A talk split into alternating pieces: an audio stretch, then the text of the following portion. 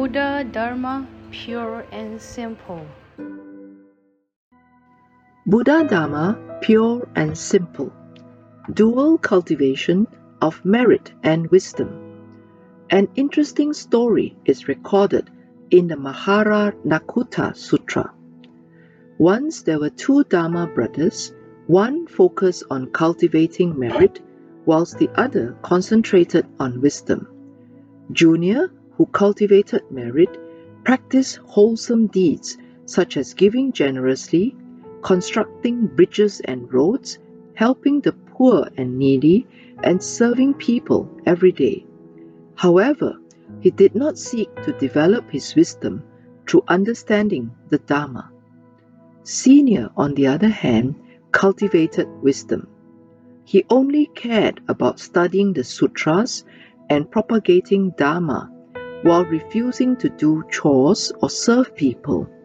Both junior and senior cultivated in their own way, but their results were vastly different. Since Junior only cultivated merit, after death he was reborn as an elephant in the royal palace. Despite being reborn in the animal realm, he nevertheless enjoyed great merits.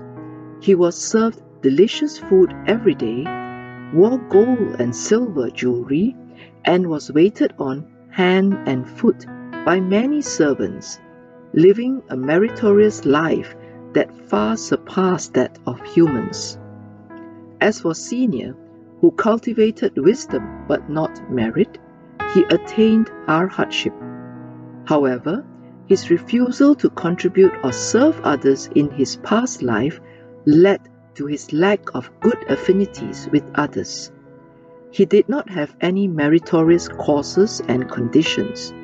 He may have attained transcendental thinking and wisdom, but his life was troubled, and he was not able to receive offerings no matter where he begged for alms.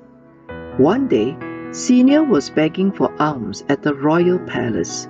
He saw an elephant and with his supernatural eyes discovered that it was Junior reborn his Dharma brother.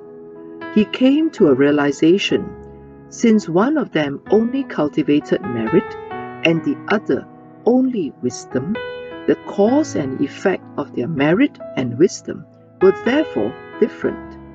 Inspired, he composed a verse Cultivating merit without developing wisdom. One is reborn as an elephant adorned with jewels developing wisdom without cultivating merit, one becomes an arhat who rarely receives offerings. Junior only cultivated merit and not wisdom. Although he was reborn in the royal palace and enjoyed a luxurious life, he still fell into the animal realm, unable to hear the Dharma. On the other hand, Senior cultivated wisdom, not merit. Although he attained arhatship, life was so difficult that he had trouble getting food or clothing. This story shows that in Buddhist practice, nothing is more important than the dual cultivation of merit and wisdom. What is the cultivation of merit? For example, constructing bridges and roads, offering tea and water, or installing street lights are all part of the practice. So is recycling, not littering, and ensuring the safety of others. Being economical and not wasteful in daily life also cultivates merit. Additionally, solving people's problems and helping them out of bad situations are meritorious actions one can do. Moreover, Respecting and venerating Buddhas and Bodhisattvas are cultivations of merit. What about the cultivation of wisdom? Reading sutras and learning the Dharma cultivate wisdom. When one listens to, contemplates upon, and practices the Dharma, one is essentially entering the attainment of samadhi through listening, contemplation, and practice. Such are the practices that cultivate wisdom. A practitioner of the Bodhisattva path should not only stick to only one method. Equal emphasis is needed for both practice and understanding, knowledge and action, as well as listening and experiencing to complete the practice of Buddhism. Hence, when loving kindness, compassion, generosity, and forming affinities are needed, they should be practiced. When someone needs a helping hand, we should extend ours.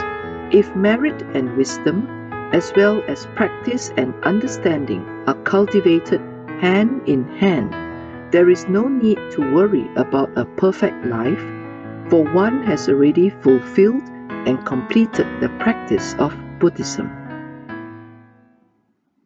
Please tune in same time next week as we meet on air.